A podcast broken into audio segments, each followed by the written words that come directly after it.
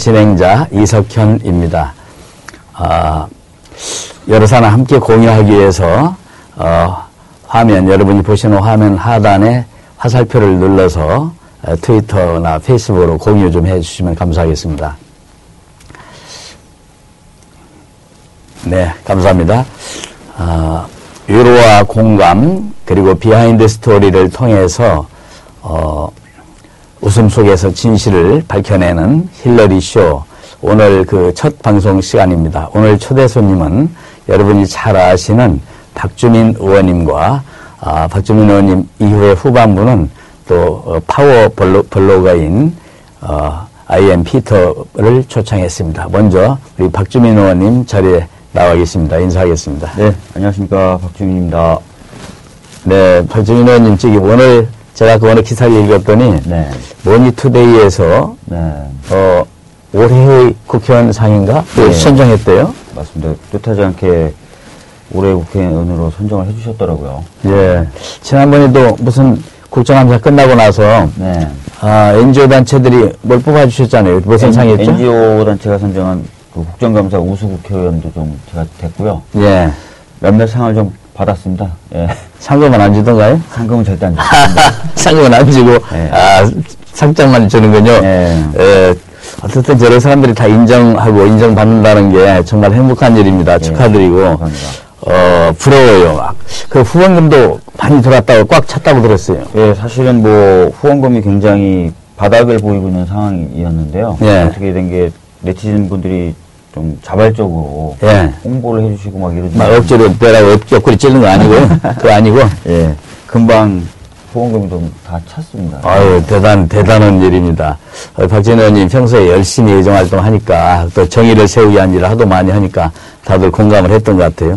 그런데 이게 좀 실례 말이지만, 근데 네. 별명이 거지갑이라고 해서 왜 거지갑이라는 별명이 생겼나요? 그러니까 저도 처음에는 거지갑, 거지갑 그러길래 그게 저를 가리키는 말인지 몰랐어요. 근데 이제 군대에 있을 때 제가 헌병대 소대장이었는데 소대원 출신 중에 한 분이 소대장님 뭐 인터넷에서 소대, 소대장님 뭐라고 부르는지 아십니까? 하지만 그 글을 캡처해서 보내줬더라고요. 근데 저를 가리켜서? 거지갑이라고 하더라고요. 그래서 제가 그 글을 읽고 나서 제가 나는 은평갑인데 왜 거지갑이라고 그러냐 이렇게 어, 보좌진들한테 글도 보내고 그래서 은평갑이라 갑자기 일단 나는 거지갑이라고 한다길래 아 거지 중에서도 상거지라는 뜻인가 보다. 저도 저도 아다시피 지역구가 안양시 동안갑 아닙니까? 네. 동안갑구. 네. 저 그래서 얼굴이 동안인가 봐요. 그래서 어 그게 이제 그 거지갑이라는 별명을 갖다 좀 고쳐야 되겠어요. 내가 오늘 여기까지 오셨으니까 거지 천사라 하도 좋은 일을 많이 하니까 거지 천사라 해야 되겠어요. 네. 그 거지갑이라는 별명이 나는 이 가끔은 사진 뜨는 걸 보는데 뉴스에 네. 이런 것 이런 사진이 이렇게 있어서 그런 거 아닌가 나는 어? 이렇게 예, 예, 이렇게 예. 예. 이 지금 모이는 사진이잖아요. 이건 어디서 농성할 때 했습니까? 로텐돌 앞에서 그게 로텐돌- 탄핵 의결 앞두고 저희 민주당 의원들 농성할 때. 예, 그때 막 누워서 이렇게 잠자는 모습이고. 예. 또 아래는 국회 이제 회의 시작하기 예, 전에 본회의 그, 찬, 시작하기 전에 그 찬소를 이용해서 또 엎드려 조- 조는 모습이고. 예, 예. 실은 아주 참 거지처럼 자는 모습을 찍은 사진이 있는데 예. 내가 봐주라고는 안 가지고 나왔어요. 다른 감사합니다. 다른 데서. 예. 아 가만 생각하니까 우리 박 의원님이 여기저기 농성을 많이 하니까 예, 지금 서러운 사람들 그 저기 이 가서 도와야 할 곳에 가서 농성을 많이 하니까 이렇게 막 함부로 자, 자니까 거지갑이라는 별명이 생겼나 나 속으로 그런 생각도 했어요. 근데 이제 내가 이렇게 별명을 바꿔줬어요. 거지천사로 내가부터. 감사합니다. 네, 그리고 그 참 갖고 나왔나 모르겠네요. 왜 평소 트레이드 마크가 네. 가방 항상 배낭을 가지고 사실 백팩을 가 백팩을 예, 가지고 이게 이게 가방이 왜예 뭘 가지고 다니는 거예요? 가방이 최근에 좀 뜻하지 않게 좀 이게 네. 어떤 분은 이제 가방 상표하고 제품 명까지 막 트위터로 해가지고 그래서 이것을 항상 네. 빼고 다녀서 제가 궁금한 게 네, 어제도 이제- 도대체 이 속에 뭘 내가지고 다니나? 네, 어제도 표창원 의원하고 어디 프로에 출연했더니 또 갑자기 가방을 열어보세요. 아 그랬어요? 아 그래서 내가 다 보여준데 아니 나하고 의도가 똑같네요. 어떤 분이 사회를 받는지 내가 지금 열어보자고 하려고 가- 보자고 한 거예요. 예. 사실 이게 참 그 어제 보신 분들도 좀 실망을 좀 많이 하셨는데 이 지금 보니까 네. 아유 무거워요. 이게 다 뭡니까? 네, 이게 열어서 보여드려요? 한번 열어보세요. 한번 좀 열어서 뭔가 시청자들이 궁금해할 것 같아요. 평소에 그때 제가 이렇게 갖고 다니나. 시사저널인가 매체하고 인터뷰하면서 이제 가방 내용물을 좀 말씀드렸더니 더 궁금해하시는 것 같은데 기본적으로 제가 책을 뭔가 예. 되죠. 책을 읽는 걸 좋아해요. 예. 책 두 권이 들어 있습니다. 책 두 권인데 이렇게 무거워요. 사- 돈을 내 가지고 다니는 거 아니고요. 그리고 봐야 될 자료들을 좀 가지고 다니고요. 아, 대통령의 말하기라는 책하고 네. 또 이건 또 뭐냐면 나는 세상을 리셋하고 싶습니다. 예. 이거 무슨 책이에요? 이거는 요즘에 이제 청년 세대들의 분노를 다루는 예, 예. 그리고 이제 뭐 이런 게 저런 게 있고 뭐 야리꾸리한 게 많이 있네. 있고 나머지 주연은 이게 제가 봐야 될 자료. 자료들입니다. 법안 자료를 가지고 다니고. 하고 그다음에 뭐 아. 탄핵소추 관련된 자료들 예, 좀 갖고 다니고 그리고 노트북이 들어 있고요. 뒤쪽에 아, 저 이쪽에 앞쪽에 노트 네. 그래서 무거웠군요. 예. 아, 보시고 나서 어제 표창원 그 의원님이 뭐 실망하는 거예요. 뭐 이렇게 아, 저도 실망이 커요. 나는 뭐 나는 없는데 특별한 게좀 들어가 있을 줄 알았는데. 사실 어, 어제도 아. 보여드릴까 하다 말았는데 제가 이런 왜? 걸 가지고 다녀요. 이게 뭐예요? 이게 뭐냐면 이게 은박으로 되어 있는 건데 펼치면은 그 긴급하게 예. 보온 또 보온이 되게. 있고 이런 아. 건 가지고 다닙니다. 비올 때도 이걸, 예. 아, 필요한 걸. 그러니까 24시간 농성을 위해서 농성에 필요한 걸 다 가지고 다니시는 근데 거 아니에요? 사실은 그런 건 아니 그런 개념은 아니고요. 제가 책 보고 그다음에 자료 보고 그다음에 특히 노트북으로 어, 보좌진들이 이제 올린 보도 자료 수정한다든지 예. 또는 뭐 제가 이제 자료 검토한다든지 하는 것들을 많이 하기 때문에 그것을 위한 아이템들이 많은 거지 뭐 노숙 아이템들이 뭐 많, 많거나 그런 건 아니에요. 예. 아, 박 의원님 잠깐 좀 특별한 분이시다 하는 생각을 많이 했어요. 평소에 보면은, 나도 처음에 박 의원님 봤을 때는, 그, 좀 노숙자 같다, 이런 생각이 들었는데, 네. 보면 볼수록 인물이 이 좋게 보이고, 잘생겼고, 또 네. 사람이 굉장히 진실하고 착하다는 걸 네. 많이 이렇게 피부로 느껴요. 그래서 특히 내가 좀, 좀 색다르게 보는 것은, 네. 되게 우리 정치인들은 이렇게 어디 텔레비전에 비칠 때 좀 자기 얼굴을 잘 보이는 위치에 서려고 노력을 해요. 그런데 네. 우리 박 의원님 보니까 그 뒤로 빠지서고 그래서 아, 전혀 텔레비전을 의식하지 않더라고. 그래서 아, 참 특별한 분이다 생각을 했어요. 예. 그런가요? 실제로 뭐 의식적으로 뭐 화면에 나오려고 노력하거나 좀 그렇게 하는 거에 하진 않고요. 예. 뭐 그리고 다른 분들 고생하신 분들 있으면 좀 더 가운데 앉, 앉거나 서시라고 하는 편이에요. 아, 저는 제가 이렇게 말하면 아, 제가 머리 할 줄 알았어요. 예. 그런데 이제 그 박 의원님이 이렇게 이제 공익 변호사 네. 옛날에 우리가 인권 변호사는 말을 많이 썼는데 공익 변호사로서 노력을 많이 했고 또 국회의원 돼서도 이렇게 정의 찾아다니는 운동을 많이 하는 이런 거- 계기가 있었을 것 같은 생각이 들어요. 학교 다닐 때 무슨 특별한 기회가 있었는지 학창 생활은 어땠어요? 제가 이제 사실은 고등학교 때 공부만 하면서 지냈었어요. 예. 그래서 이제 대학교를 막상 와 보니까 실제로 제가 할 수 있거나 예. 어, 한 것이 별로 없다라는 느낌을 많이 받았고 특히 이제 이- 여러 가지 부분에서 제가 부족하다는 걸 많이 느끼게 되더라고요. 예. 인간적으로 다른 다른 사람들하고 지낸다거나 잘 예. 지낸다거나 다른 사람들의 감정을 이해한다거나 하는 능력이 제가 현저히 떨어진다는 느낌을 받았어요. 예. 그래서 그 당시에 이제 다양하게 경험해 보는 것들을 해보자라고 해가지고 예. 이- 이것저것 많이 경험해 보게 되는데 그 과정에서 제가 다른 분들에게 약간씩이라도 좀 도움을 드릴 수 있는 일을 할 때 제일 기뻐하더라고요, 제가. 예, 이게 지금 잠시 예. 마- 내 마이크가 울린다고 댓글이 뜨네요. 음. 그래서 예. 그런 방향으로 제가 살려고 계속 해왔던 것 같아요. 그게 제일 저한테는 보람되기도 하고 즐겁기도 해서. 예. 네. 학교 다닐 때 서울대 법대를 다녔죠. 예.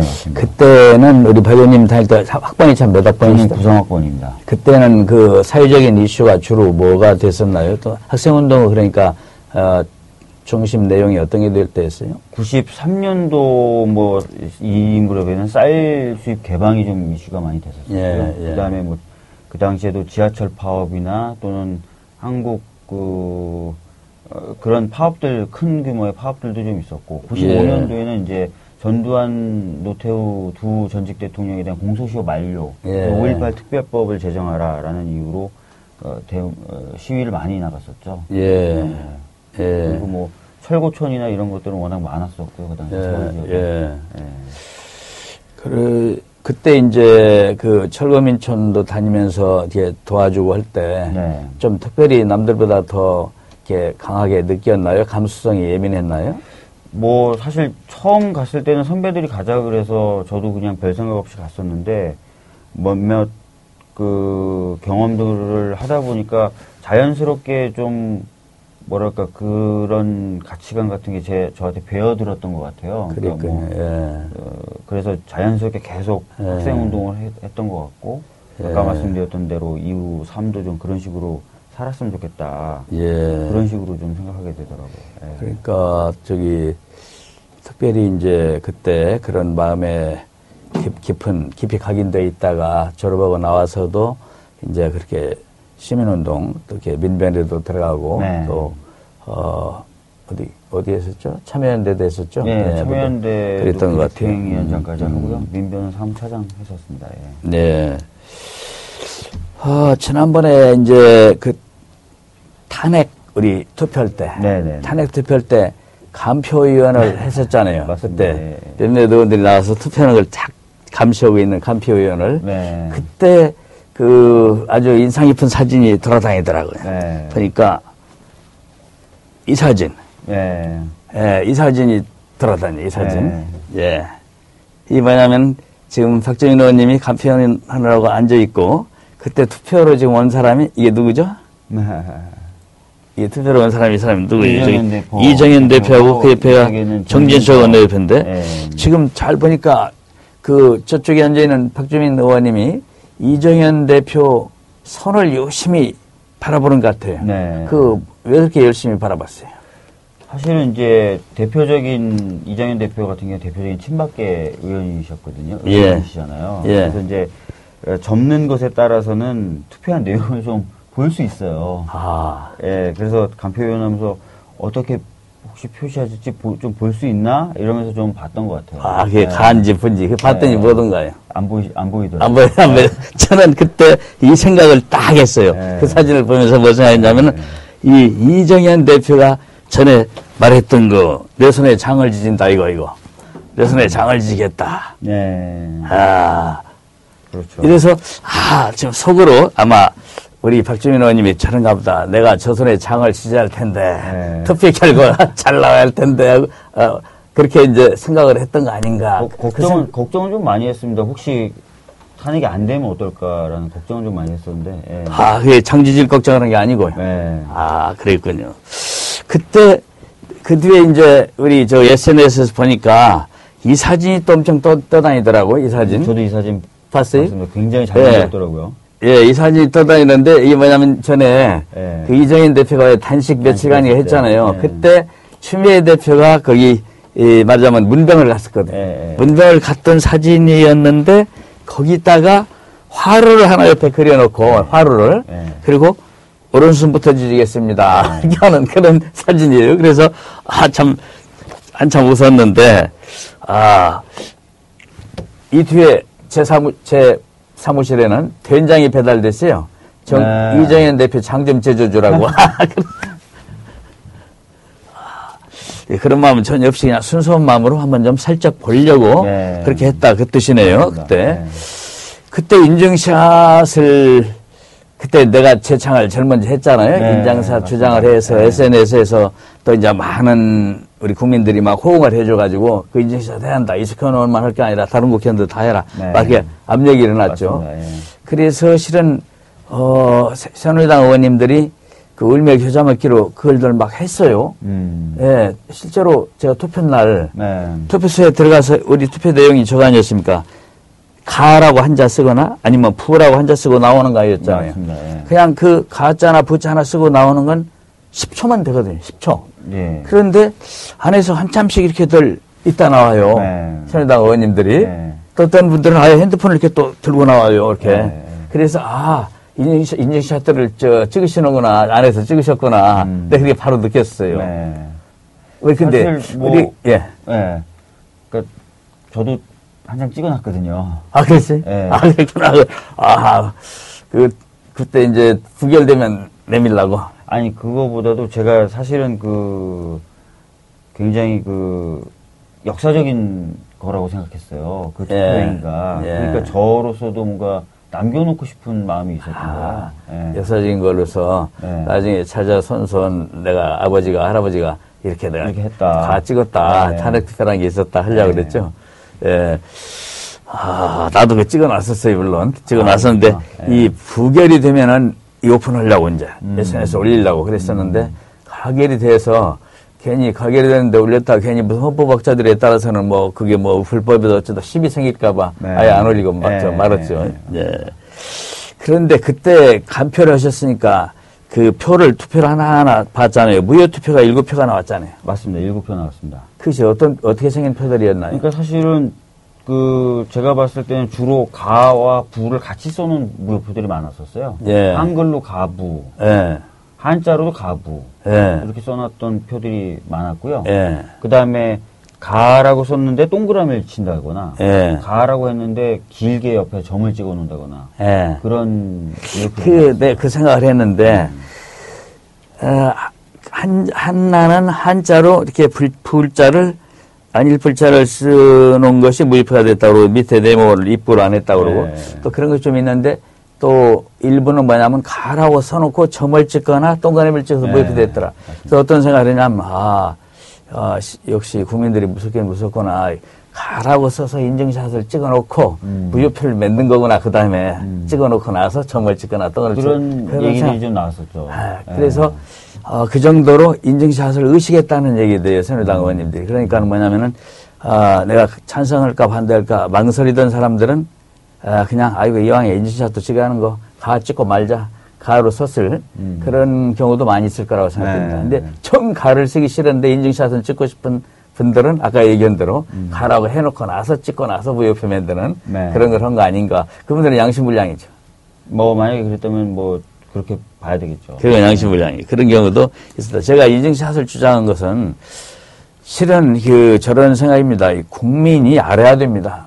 음? 네. 왜냐면은 국회의원은 국민의 대표인데 탄핵 투표라는 건 나라의 중대사 아닙니까? 그러면은 그런 나라의 중대사에 대해서 국회의원이 어떤 판단을 내리는가를 알게 해주는 게 너무 마땅해요. 우리 지금 법이 잘못되어 있는 겁니다. 그게 그렇죠. 투표법이. 예. 그래서 그것을 사실은 법 개정을 빨리 해야 됩니다. 지난번에 김한정 의원인가가 발의를 했었죠. 발의했죠. 예. 근데 그걸 왜 통과를 못 시켰던가요? 어, 그때 이제 투표 전에 그러면 그거라도 좀 처리를 하자라고 했는데 예. 아마 이제 의사 일정에 그것을 반영하기는 좀 쉽지 않았었던 건가 봐요. 그때 아마 시간이 임박했던 것 시간도 같아요. 임박했었고 아마 새누리당에서도 협조를 안 했었죠. 그렇지 않았다고. 예. 그래서 어, 앞으로는 개정을 해놔야 되겠어요. 그게 뭐 탄핵 투표는 게 이게 무슨 뭐 비밀 지켜야 할 게 있습니까? 그걸 인사 문제라 공개 못 한다 이러던데 그 박근혜 대통령한테는 그게 인사 문제가 뭐라도 우리 국민들한테는 생사 문제 아닙니까? 그래서 그렇죠. 이런 것은 네. 공개를 해야 되죠. 앞으로 우리가 그 법 개정하는 거 네. 좀 추진합시다. 이제 빨리 그 예, 김한정 의원 예. 법전 통과시키자. 네. 예. 아, 그리고 이제 청문회 얘기 좀 이렇게 해볼까요? 청문회를 보면서 아주 속답답한 아, 때가 한두 번이 아니에요. 그 많은 국민들이 아주 우라통, 우라병 난다고 하더라고요. 네. 전부 뭐, 안 와서 겨우 불러다 내놓으면 또 모른다고 다 모르세요. 이게 김기춘 씨, 또 우병우 씨 다 모른다, 모른다. 네. 막 그러잖아요. 모르세요 일관을 해요. 그래서, 어, 정말 답답한데, 우병우 씨 같으면 이런 자세더라고요. 만- 만일 저 우병우 씨가 내가 이렇게 물어 내가 청문회라면 이렇게 묻고 우병우 씨는 이렇게 대답할 것 같더라고. 우병우 저기 증인 우병우 씨를 아십니까? 모릅니다. 이럴 것 같아요. 그리고 그러면 박근혜 대통령 밑에서 민정수석을 지낸 그 우병우 씨를 모릅니까?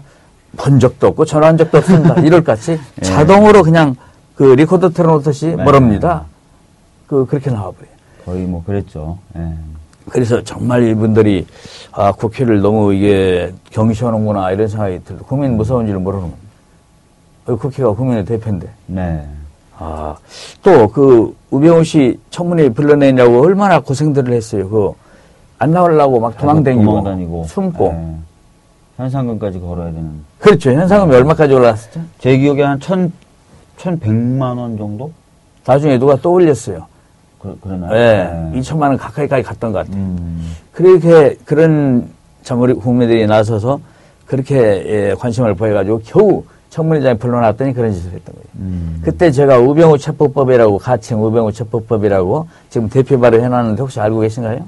어, 그게, 뭐냐면은 그게 뭐냐면 네, 네, 나한테도 관심 좀 많이 가져주세요.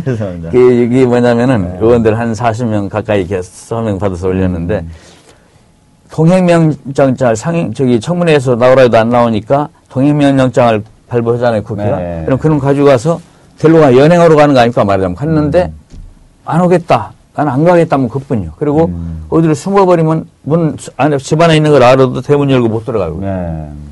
그 나중에 물론 이제 그걸 고발할 수가 있어요. 고발할 수 있는데 뭐 변호사 선임해서 막 빠져나오고 하면 다른 핑계를 대갖고 부득이 못 간 거다 이렇게 하고. 음. 그래서 이제 우병우 체포법을 어떻게 만들었냐면 내가 어, 사법 경찰관의 직무범에 관한 법이라는 법이 있어요. 아, 예, 기억납니다. 예. 예, 그걸 개정안을 내가 냈어요. 예, 예, 맞습니다. 예, 가칭으로 얘기하니까 못 알아듣고 네. 번 이름으로 해요. 네.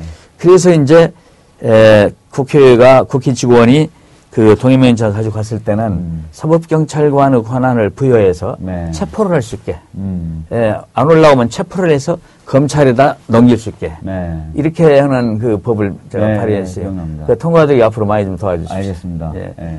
그럼 이제 체포당하는 망신당하느니 오고 말겠죠, 웬만하면. 그, 강력할 것 같은데요. 그렇죠. 예. 웬만하면 오고 말 거예요. 음. 어, 물어보려고 하는 것이 굉장히 내 좀 많은데, 무엇부터 물어봐야 할까? 요전에 크리스마스, 크리스마스 이브 때, 김관웅 감수사 집에 참 그 방문했대요. 네. 보도 보니까. 아주 훈, 훈훈하고 참 마음이 좋았어요. 그, 음. 아주 좋은 일 하셨더라고. 그래서. 예. 그리고 지금 법안을 여러 개 냈던데, 뭐, 대표 발의한 것이 한 30개 넘는 것 같대요. 38개 지난, 정도. 지난 1년 사이에. 예.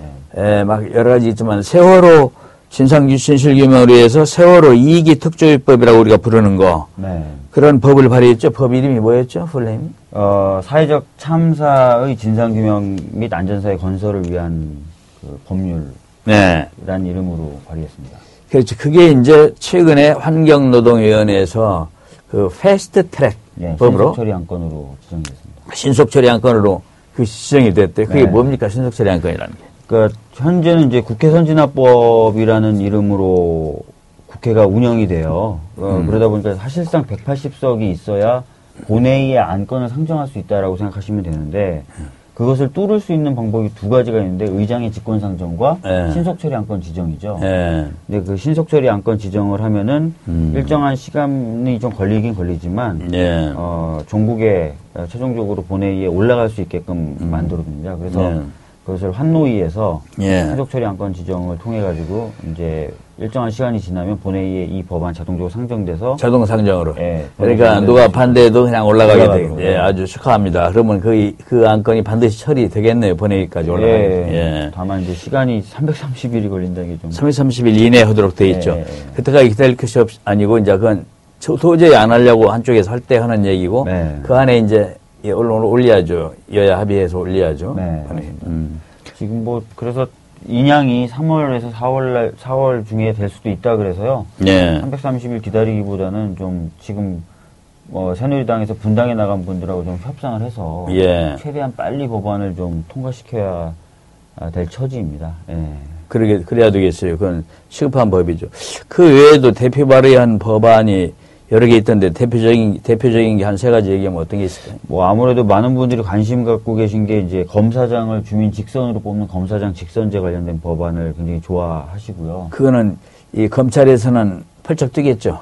검찰에서는 굉장히 반대하는데 대한변협에서는 적극 찬성이더라고요. 그렇습니다. 예, 변협에서는. 예. 예. 그 법안이 하나 있고 그다음에 뭐 위안부 한일 위안부 피해자 할머니 협상 같은 거나 그 한일 군사정보 보호 협정 정부가 마음대로 체결하잖아요. 그것 때문에 속 많이 상하시는데 조약 체결 절차법을 발의했습니다. 예. 국회와 국민의 감시와 통제를 받을 수 있도록 좀 만들어 만드는 법안을 좀 발의했고요. 예. 또 하나는 강정이나 밀양 이런 경우에 보면은 어, 대규모 국책 사업을 할 때 지역 주민들에게 설명을 제대로 안 하고 또 어, 그 의사를 무시하고 막 그 공사들이 이루어져요. 그래서 예. 그런 대규모 국책 사업을 시행할 때는 충분히 설명하고 주민들에게 그 의사를 듣도록 만드는 그 예. 공공 갈등 관리 기본 법안을 발의해 놨습니다.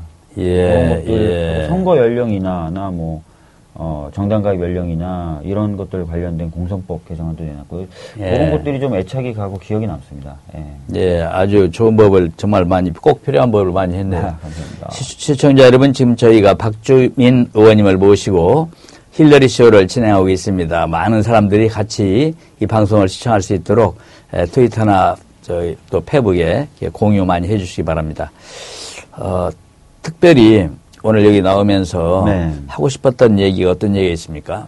뭐 일단은 그 어, 제가 어, 요즘에 이제 그 어, 갖고 있었던 여러 가지 이제 고민에 대해서 좀 말씀을 좀 드려보려고 그랬었는데요. 예. 어, 법안 같은 경우 제가 발의는 좀 많이 하지만 통과되는 그게 좀 많진 않아요. 예. 어렵더라고요, 생각보다. 국회 안에서 그, 보니까요. 음, 예, 예. 음. 그래서 뭐, 어, 그런 부분에 대해서 좀 고민이 있다. 이런 말씀도 좀 드리고 싶고. 뭐 예.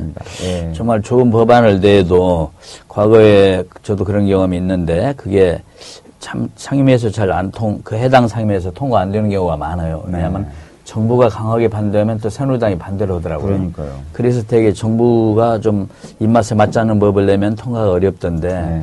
무슨 그런 법안 냈을 때 상임위를 초월해서 상임위가 달라도 나도 항상 도울 테니까 또 네. 그 발의할 때 공동 발의 도장 맞는 것도 내 방에 보내면 박 의원님 법안 안 읽어보고 다 찍어주라, 찍어주라고 그래. 그러니까. 예.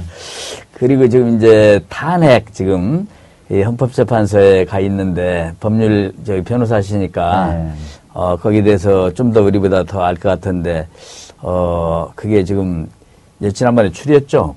우리가 우리 당에서 야당이 낼 때는 거기에 이슈를 13개인가 몇 개로 13개로 13개로 냈었는데 네. 이제 헌재에서 그 다섯 몇- 개로 다섯 개로 줄여놨죠. 그건 네. 어떤 의미가 있나요? 다섯 개로 줄이면 어떤 어, 장점이 있냐면 어, 증거를 분류하고 판단하는데 속도를 낼 수 있죠. 예. 그러니까 음. 그냥 어, 뭉 쳐 있는 이슈들에 대한 해당 증거로 잡아주면 되니까요. 그러죠. 판단하는데 쉽고 그다음에 쟁점이 아무래도 어, 줄어드니까 아무래도 속도, 심리 속도를 낼 수가 있고요. 그러겠죠. 네.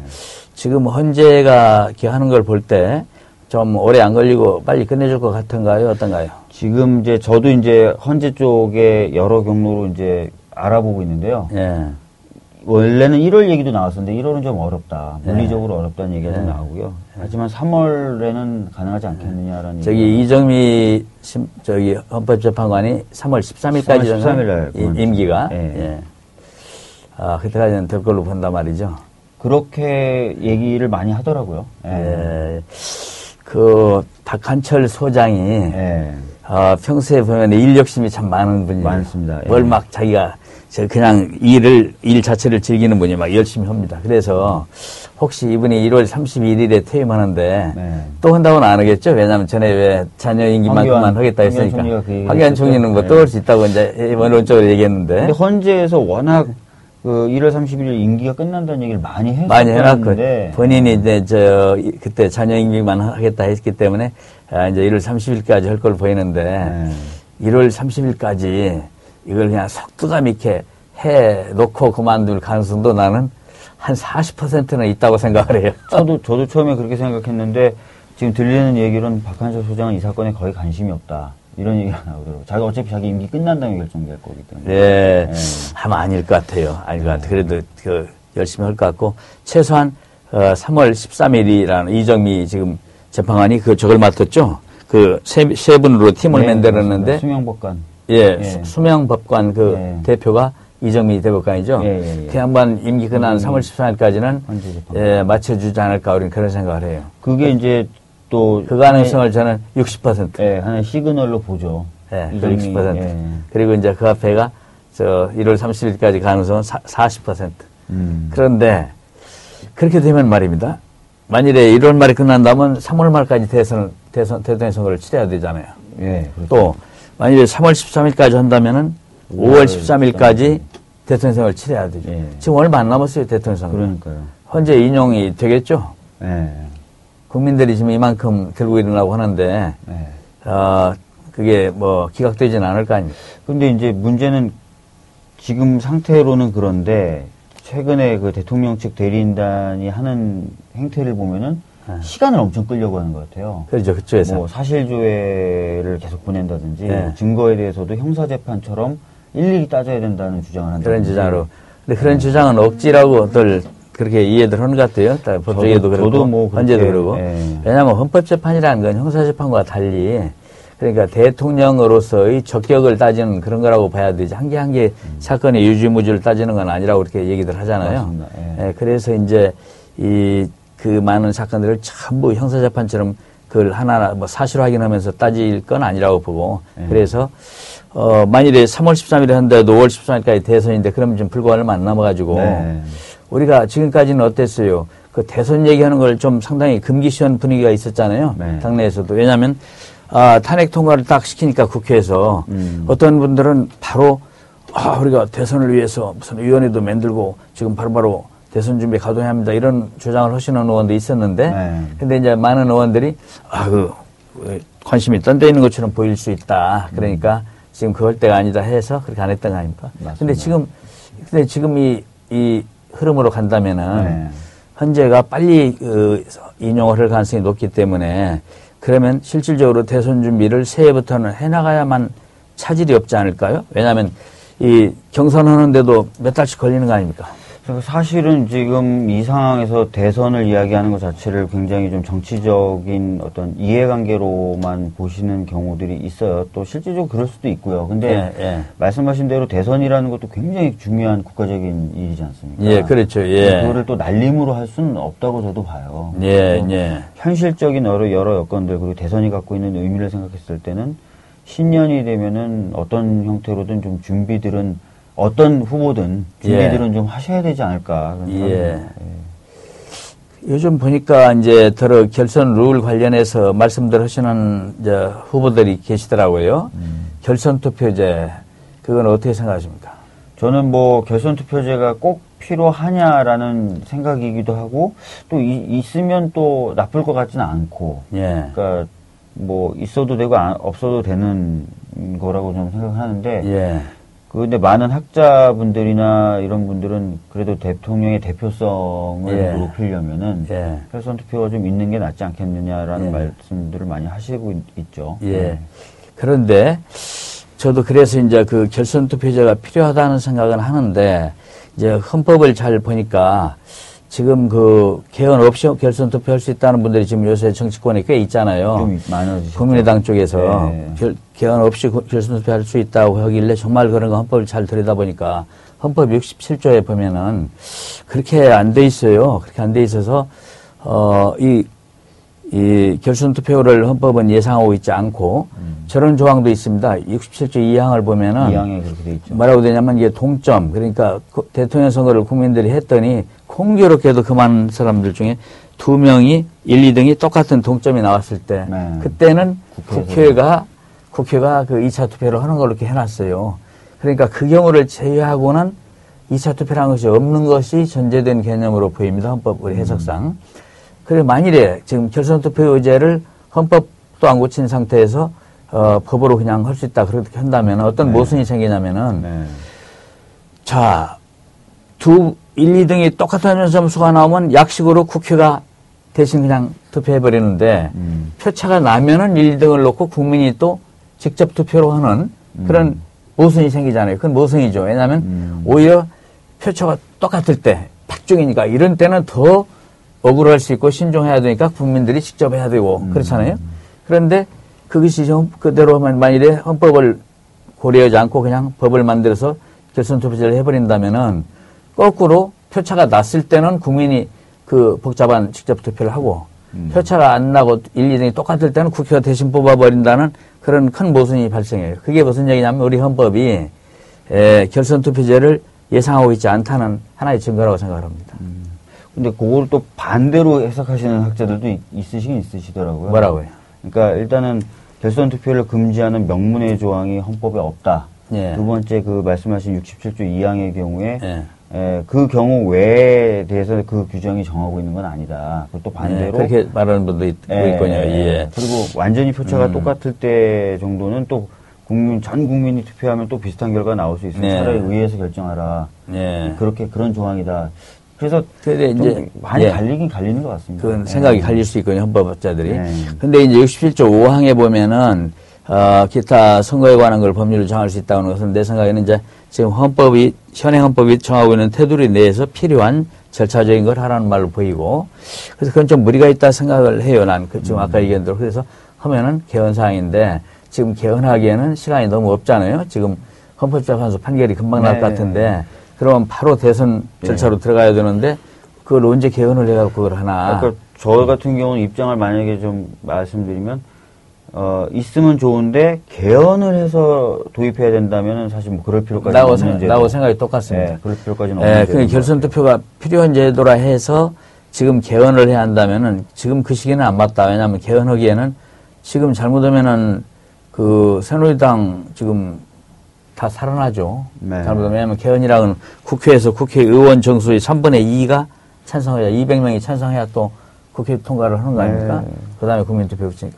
그래서 지금 이건 그리고 시간적으로 봐도 대선 절차에 선거 절차에 들어가야 되는데 지금 그걸 하고 있을 시간은 없어요. 예. 제가 옛날에요.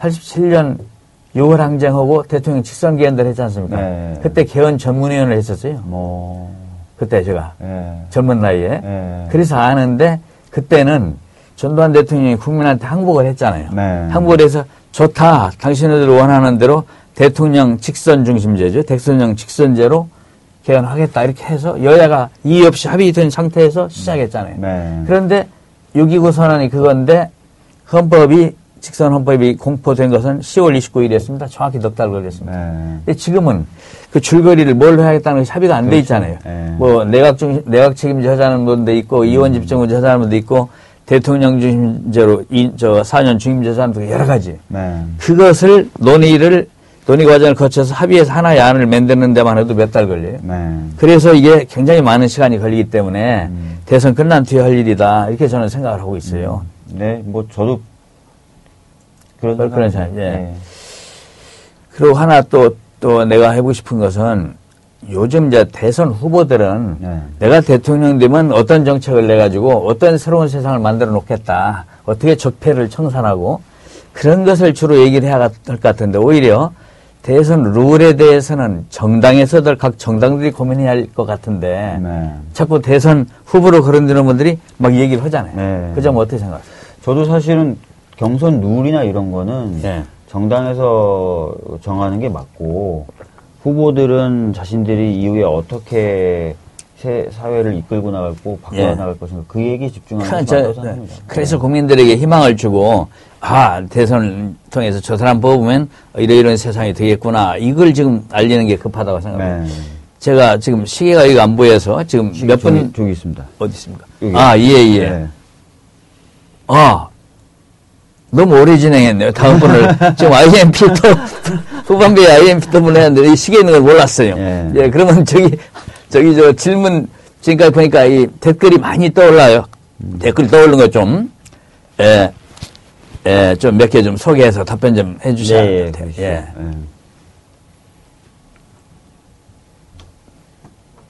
네. 댓글 저 올라온 것 중에 몇 개만 한번 하나하나 좀, 아, 우리 한정원 씨가 좀 예, 여기서 읽어봐요. 예, 읽어보고, 저, 이쪽에다가 또 카메라 잡아주고요. 예. 그래, 그러면 이제,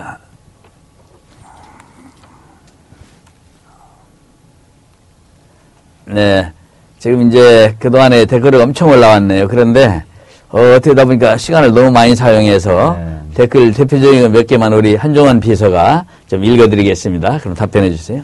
읽어. 음. 읽어드리겠습니다. 음. 네, 그첫 번째 질문인데요. 네, 네. 엘비라 영영님의 많은 네티즌 분들이 댓글 달아주셨는데 사회 정말 잘 보시네요. 어디서 배우셨어요? 라고 댓글 달아주셨습니다. 아, 저는 뭐 배운 게 아니라 본래 천성적으로 타고나기를 사회 잘 보는 사람으로 타고났습니다. 그 다음 질문. 두 번째 질문입니다. KMB님의 댓글인데요. 예, 박 의원님 공부 잘하는 비결 좀 알려주세요. 라고 댓글 달아주셨는데요. 뭐 잘하는 비결이요? 어, 뭐 열심히 하는 게 잘하는 비결인 것 같은데 유일하게. 예. 그 다음. 세 번째 질문입니다. 이 윈드 F님의 질문인데요. 예, 박 의원님 머리 얼마마다 한 번 감으세요라고 댓글 달아주셨는데요. 아, 아까 거지갑이라는 별명 때문에 머리는 머리는 그 매일 감는데요. 아까 어떤 분이 올려주시던데 가발을 제가 자주 가발 쓰고 있는데 가발을 자주 안 빨아요. 아, 그래. 아, 그 말은 안 해도 되는 말은 네. 누가 안, 물- 나도 몰랐고 누가 안 물어본 말인데 했네. 그래서 그 다음- 지저분해 보일 겁니다. 그 다음 질문으로 해가지고 필요 이상으로 친절했었어. 예. 예. 네 번째 네, 하나하나야님이 댓글 달아주셨는데요. 박 의원님, 이 의원님 후원금 다 차셨나요? 라고 질문 드렸습니다.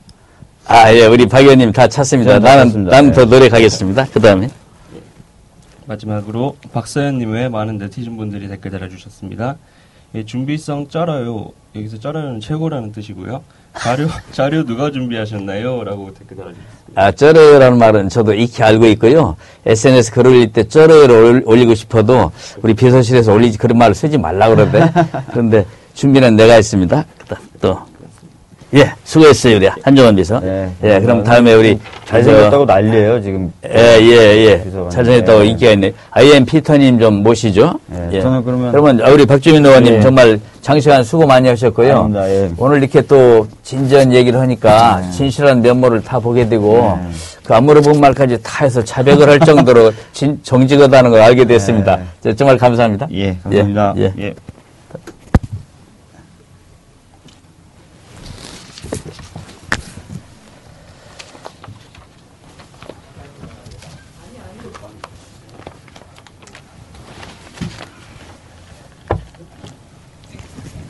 예. 예. 예, 수고하세요. 예.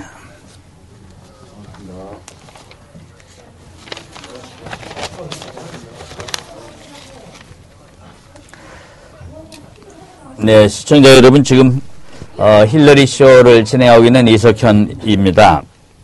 이제 후반부, 어, 좀 전에 중반부에서 우리 박주민 의원님을 모셔서 말씀 들었고요. 지금 이제 후반부 IM 피터님을 모시고자 합니다. 예, 파워 블로거인 IM 피터님, 여러분이 많이 이미 알고 계실 것입니다. IM 피터님은 전업 블로거로서, 어, 아주 그 깊이 있는, 음, 그리고 완벽한 그런 블로그 글을 많이 올려서 우리 국민들의 사랑을 받고 있습니다. 아, 요즘 제주도에 가 계시다는데 특별히 모셨습니다. 앞으로 나오실까요? 예. 이쪽으로 오실까요? 네, 그렇더라네. 예.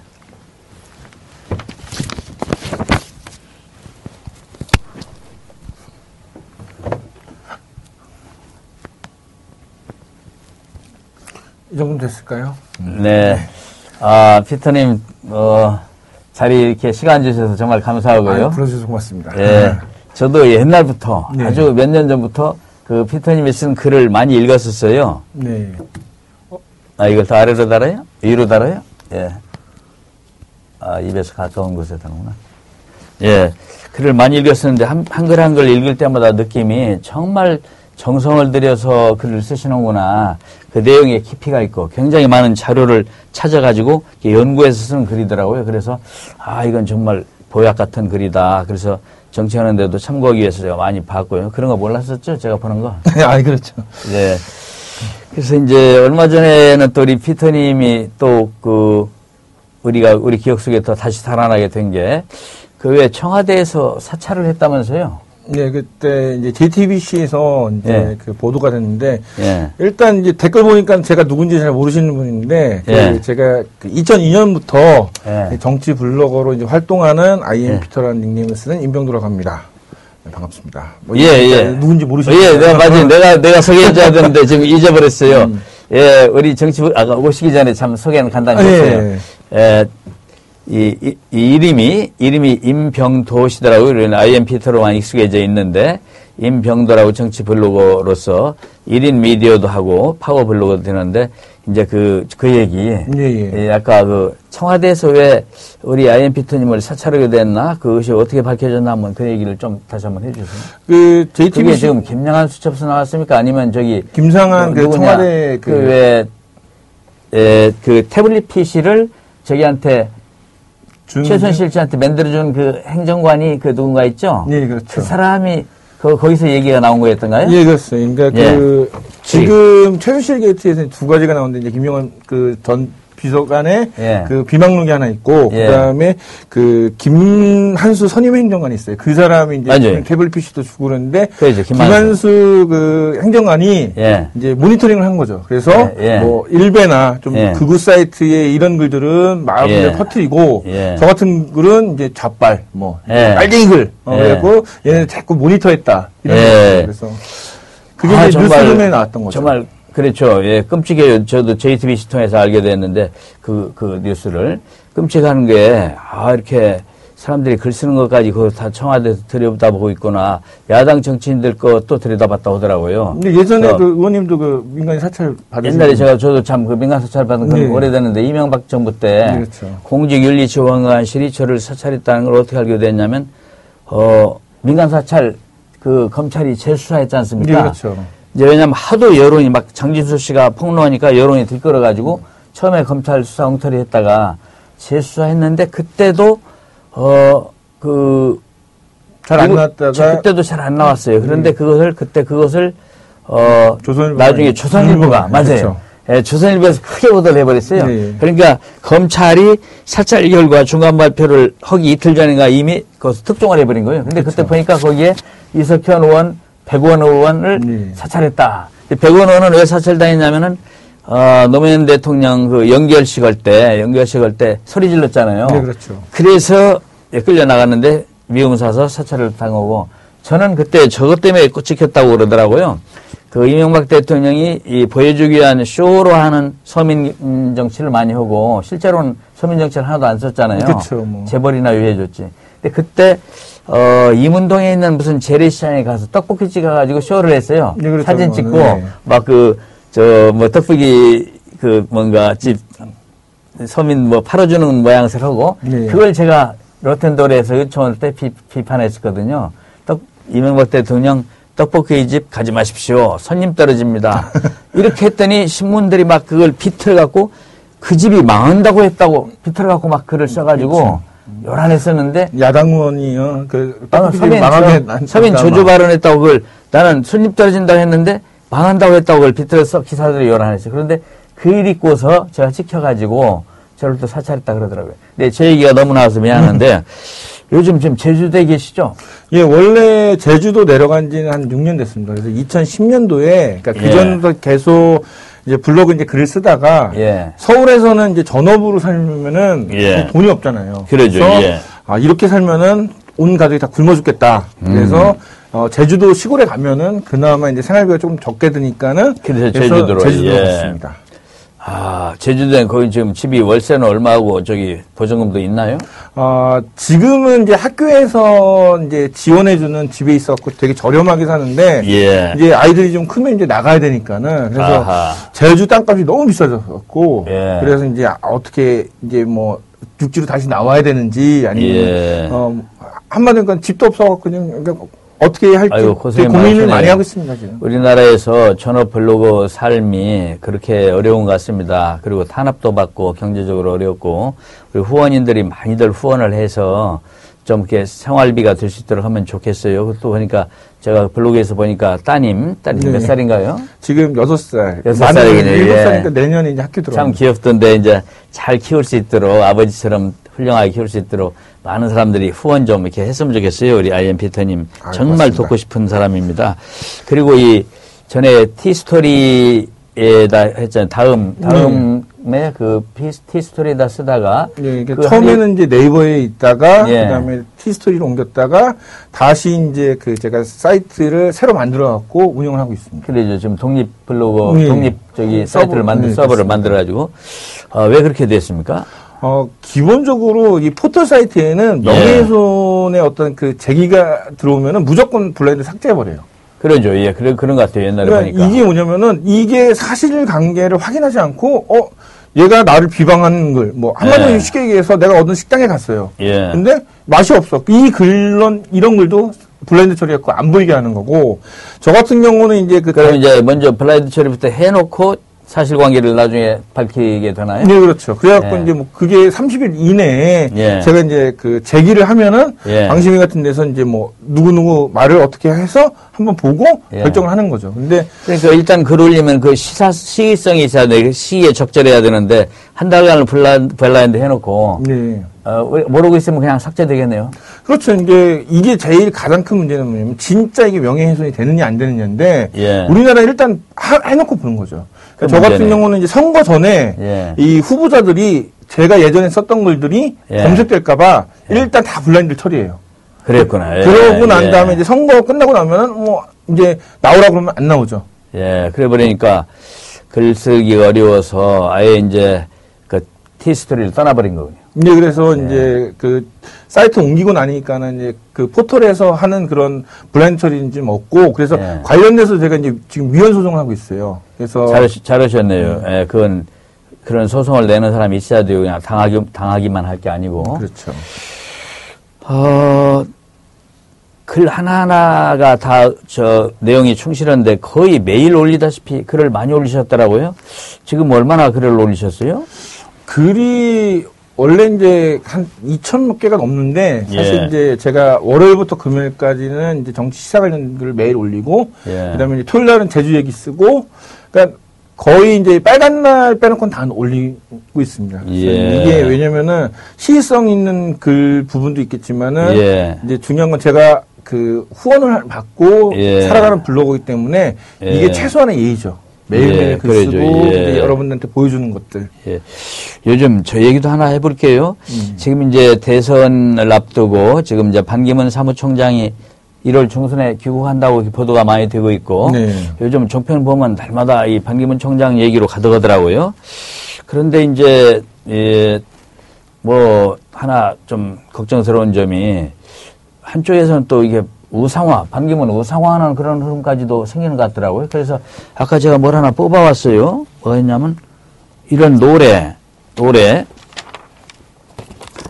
이게 뭐냐면은 반기문 찬양 노래더라고요. 네, 거목 반기문이네요. 거목 반기문이라 해서 이게 반기문 찬가. 그래서 아 이게 뭐 보- 보니까 가사가 일절이 백마가 주인 없어 승천을 했던 삼신산후 전기를 받아 하늘이 내린 모체로부터 충청도에 출생했네. 오대양 육대주를 아우르신 대한의 아들 군자 대로행 품은 뜻으로 어 일백하고 아흔두 일백 192 말이네. 192 나라. 예, 뭐192 나라에 평화의 불꽃이 피시는 단군의 자손 반기문 해가지고 막 했는데 이걸 읽어보니까 성천한 백만 알게 주인이 되어 뭐라고 말했는데 이게 좀 어떻게 60년대 같은 생각이 들어가지고 그래서 이게 누가 이게 반기문이라는 이름을 빼고 보면 사실 이 북한에서 이제 김일성이나 김정일이 이제 찬양가는 거의 비슷한데 이제 이게 이 노래는 뭐 2012년에 만들어졌으니까는 상관이 없다고 그러는데 예, 어이 충주 가면 반선제라고 있어요. 예, 예. 반기문의 선한 집이란 뜻이에요. 아, 이것도 충주시에서 예. 세금으로 만든 거고 그래갖고 아이고. 거기 길도 있어요. 예. 이게 뭐냐면은 아, 반기문 반선제라는 게 이걸 말을 이건 말인가 이거는 혹시 이제 기념공원. 이건 기념공원인가요? 이것도 예. 한번 비춰보죠. 이, 이런 것도 이렇게 있더라고요. 반기문 기념공원이 충북 음성에 네, 만들어져 가지고 이렇게 해서 지금 살아있는 분인데 이렇게 동상을 원래 우리가 돌아가신 분 동상은 만들어도 살아있는 분 동상은 잘 안 만들잖아요. 그렇죠. 그래서 네, 네. 그 외국 외신 기자가 네, 여기를 네. 이제 둘러보고 자기는 이게 북한인지 한국인지 몰랐다. 예, 예. 근데 사실 어떻게 보면 이게 참 창피한 일이거든요. 그러니까 우리 그 보수에서 항상 얘기하는 게, 음. 예. 어, 뭐, 김일성의 3대 세습, 뭐, 예. 우상화를 자꾸 얘기를 하잖아요. 예. 근데 이거를 그대로 보수 세력들이 써먹는 거죠. 우상화 음. 참 작업을 통해서. 걱정이에요. 음. 예, 정말 걱정이에요.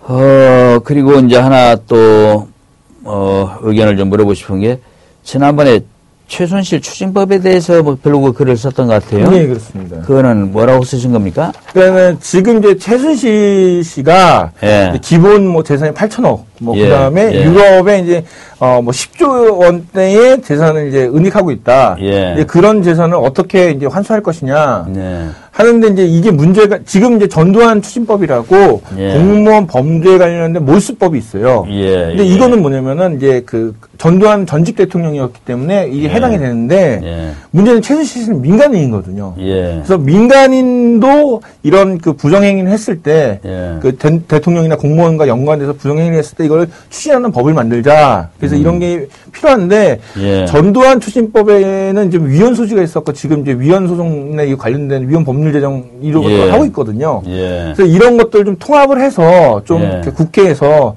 예. 어, 좀 완벽한 법을 좀 만들면 어떨까 해서 이제 그런 예. 취지로 만든 그 글을 쓴 지금 겁니다. 저 않아도 저희 당에서도 지금 이런 논의가 있어서 뭘 만들고 있고 예. 또 의견들을 모아가지고 네. 의견들을 모아가지고 이제 추진이 가능하게 지금 현행 법으로는 그 전두환 추징법으로는 그게 안 되나 봐요. 왜냐면 공무원만 상대로 하니까. 그, 그러니까 최순실이 공무원 아니니까. 그 삼자의 재산을 환수하는 게 조항이 네. 있어요. 그런데 네. 이게 전두환으로부터 그, 재, 그 부동산 산 사람이 예. 그 소송을 냈어요. 나는 예, 예. 전두환으로부터 받, 그 땅인지 모르고 샀다. 근데 왜 내걸 예. 압수했냐? 그래서 이런 조항들 때문에 조금 이제 미비된 사항이 있어갖고 예. 이제 일부 이제 국회의원들이 이제 몇 가지 이제 안을 냈는데 예. 제가 볼 때 조금씩 좀 부족한 것 같아갖고 이거를 좀그 여야가 예. 합, 합의를 해서 제대로 된 법. 예. 그래서 그거를 좀 만들면 어떨까라고 이제 생각해서 이제 글을 쓴 겁니다. 예, 예.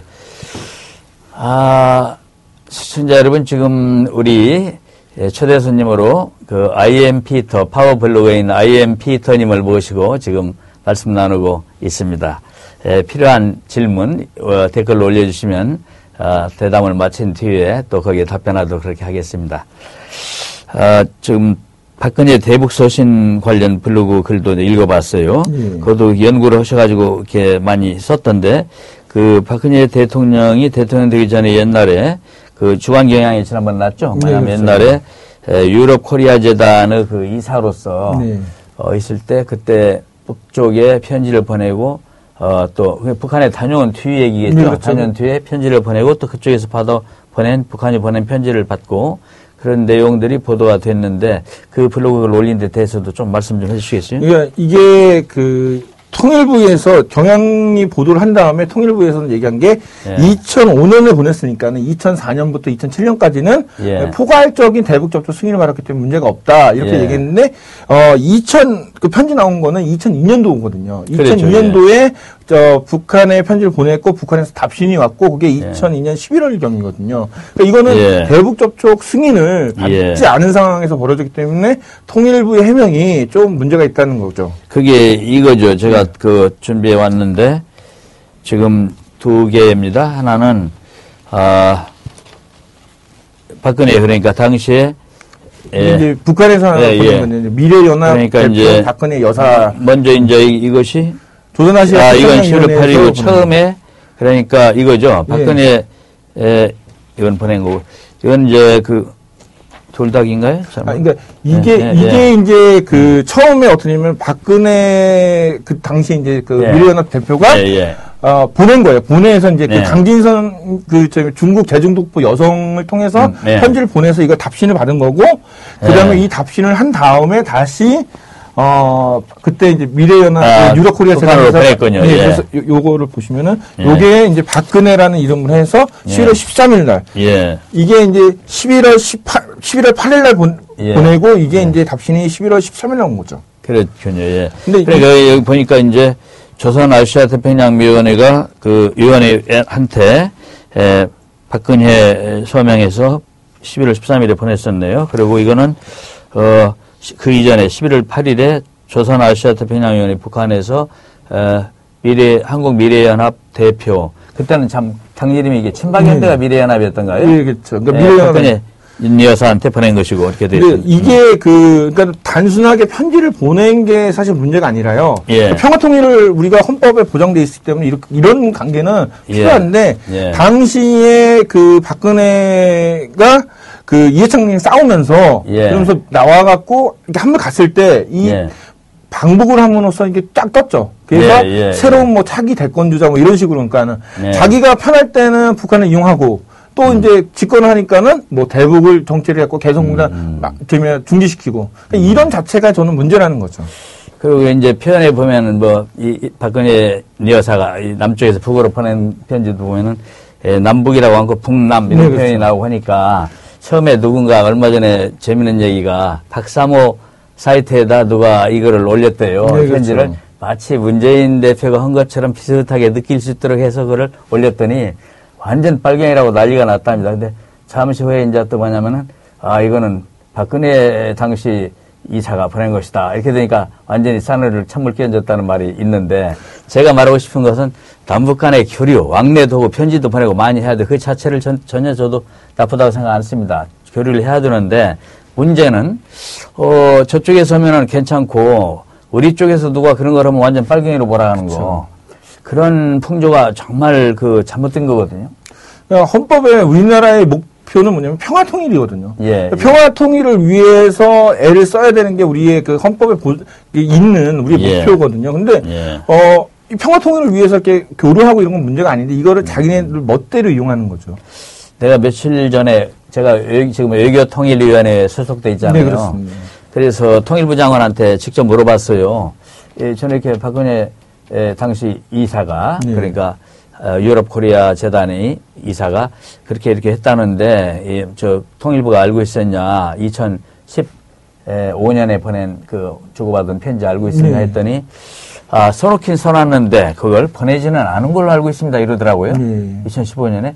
그래서 아, 그게 무슨 얘기냐 했더니 2014년부터 2017년까지 3년간은 포괄적으로 승인을 해줬었대요. 네, 그렇죠. 2004년부터 남북 접촉을. 2007년까지. 2007년까지, 예, 예. 2007년까지. 그래서 그때는 자기들이 뭐 자기들한테 신고 않고 보냈어도 불법이 아닙니다. 또 그렇죠. 이러더라고요. 그건 맞는 얘기입니다. 예, 그래서 이제, 어, 그랬으면 그렇지만 보낸 건 맞냐 했더니 자기들로서는 잘 모르는데 재단 사람들한테 물어봤더니, 어, 안 보낸 것 같다고 합니다. 안 보냈다고 하는 것도 아닙니다. 안 보낸 것 같다고 합니다. 이렇게 대답을 해요. 그런데 또, 그 재단 어떤 사람들 전에 재단에 뭘 지냈다는 사람 보도된 거 보면은 장자크 뭐라고 하는 단장이 네.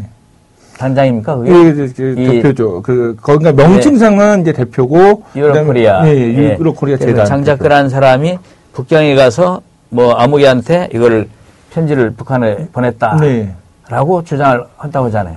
그러니까 저는 여기서 좀, 그 뭐, 그좀 허황된 얘기지만은. 예. 그 당시에 연결시켰던 재중동포가 있어요. 예, 그 재중동포의 어떤 그 비선 라인이. 예, 분명히 박근혜 정권 그 집권 이후에도 이게 존재했을 거고 예. 이 사람들이 과연 도대체 아직까지 무슨 역할을 하고 있는지 예. 좀 이것도 좀 파악을 좀 해야 되지 않느냐 이거죠. 예. 그래서 그 박근혜가 분명히 그 얘기 했었거든요. 자기는 예. 예. 언제라도 김정일과 뭐 한 라인이 있다고 일본이랑 인터뷰를 했었거든요. 그때. 그래, 아, 그렇게 이제 한 라인을 숨겨놓고 있었던 네, 거예요. 그렇죠. 그러니까.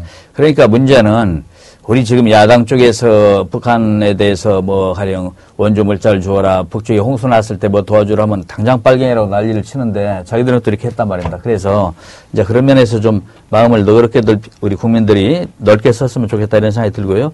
많이 물어보고 싶은데 시간이 거의 돼가지고 네, 그렇죠. 혹, 그, 혹시 이제 그 국회에다가 표현의 자유 관련해서 지난번에 뭘 국회 올라다 못 왔단 말을 들어가지고 어, 저희 저희한테 부탁을 말 있으면 하나 좀 해보십시오. 어, 가장 먼저 지금 저는 이제 1인 미디어. 그러니까 예. 지금 뭐, 그, 독립저널센터에 이제 사람들이 모여서 이제 같이 이제 1인 미디어 활동을 하는데, 예. 어, 언론사가 아니라서 예. 기자증이 예. 없으니까 국회 출입이 안 되는 거예요. 예. 그러니까 예. 지금은 소셜미디어, 뭐 1인 미디어 시대인데, 오히려 정부는 더 쇠퇴당하는 거죠. 그리고 예. 지금 보면은, 어, 그, 네티즌에서 자료가 예. 그 세월호에 관련된 X, 세월 X 그걸 했더니 해군에서 뭐라고 하냐면, 예. 허위사실 6% 고소 고발하겠다는 거잖아요. 예, 그런데 이건 예. 뭐냐면은 가장 큰 문제 국민이 입을 막겠다는 거죠. 그러니까 예. 이런 가능성 있는 거를 누구나 다 예. 얘기를 해야 되는데 이거를 입을 막겠다는 앞으로 거죠. 제가 국회하고는 좀 해, 해봐야 되겠습니다. 해서. 그러니까 이제 1인, 이런 제도권 언론이 아니라도 블로거도 실적이 많이 있으면 네. 정치글을 많이 쓰셨잖아요. 그런 실적을 토대로 해서 미국은 그렇게 한다면서요. 그런 토대를 판단한다. 그렇죠. 이제 그 기자가 꼭 아니더라도 관련된 글을 많이 쓰, 쓴 블로거들은 이제 예. 취입을 해주게 예. 어그 허가를 해줍니다. 예. 그래서 이제 그런 쪽으로 우리도 검토하도록 저도 얘기를 할게요. 예. 그러면 이제 지금까지 질문이 많이 들어왔을 것 같은데요. 네, 작가님 지금 뭐 좀 질문 들은 것 좀 정리 누가 했나요? 예.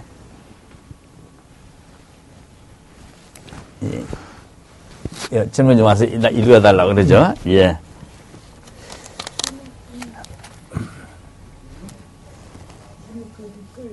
자, 그럼 얼른 아까 줘야죠.